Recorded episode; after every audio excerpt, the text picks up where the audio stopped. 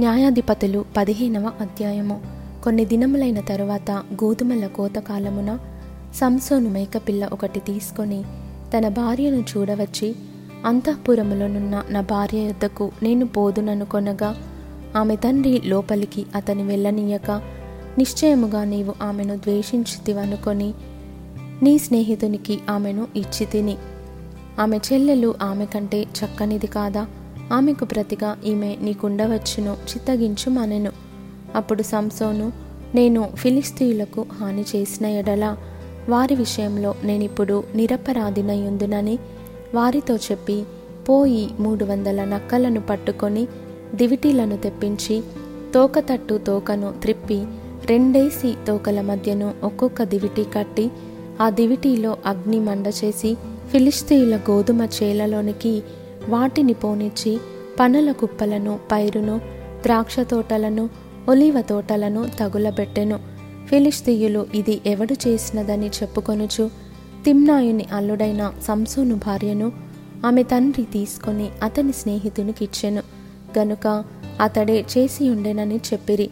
కాబట్టి ఫిలిస్తీయులు ఆమెను ఆమె తండ్రిని అగ్నితో కాల్చిరి. అప్పుడు సంసోను మీరు ఈలాగున చేసిన ఎడల నేను మీ మీద పగ తీర్చుకొనిన తరువాతనే చాలించేదనని చెప్పి తొడలతో తుంట్లను విరుగగొట్టి వారిని బహుగా హతము చేసెను. అటు పిమ్మట వెళ్ళి ఏతాము బండసందులో నివసించెను. అప్పుడు ఫిలిస్తీయులు బయలుదేరి యూదా దేశంలో దిగి చెదరి లేహీలో దోపిడి కొరకై దండు కూర్చిరి. యూదావారు మీరేళ్ళ మా మీదికి వచ్చితిరని అడుగగా ఫిలిస్తీయులు సంసోను మాకు చేసినట్లు మేము అతనికి చేయవలెనని అతని కట్టుటకే వచ్చితిమనిరి. అందుకు యూదా జనులలో మూడు వేల మంది ఏతాములోని బండ యొద్దకు పోయి సంసోనును చూచి ఫిలిస్తీయులు మనకు ఏలికలని నీకు తెలియదా? నీవు మాకేమి చేసితివని చెప్పగా అతడు వారు నాకెట్లు చేసిరో అట్లే నేను వారికి చేసి తిననెను అందుకు వారు మేము ఫిలిస్తీయుల చేతికి అప్పగించుటకు నిన్ను కట్టవచ్చితిమని అతనితో అనగా సంసోను మీరు నా మీద పడకుండునట్లు నాతో ప్రమాణము చేయుడనెను. అందుకు వారు అలాగు కాదు.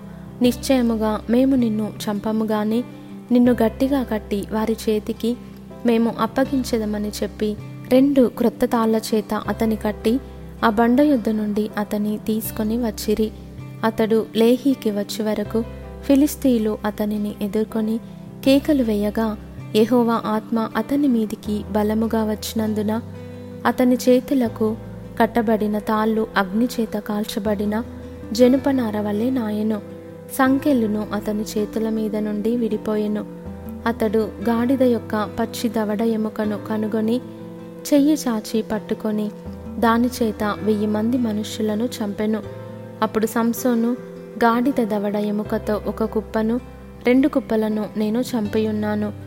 గాడిద దవడ ఎముకతో వెయ్యి మంది నరులను చంపియున్నాను అనెను. అతడు చెప్పుట చాలించిన తరువాత ఆ దవడ ఎముకను చేతి నుండి పారవేసి ఆ చోటికి రామత్లెహి అను పేరు పెట్టెను.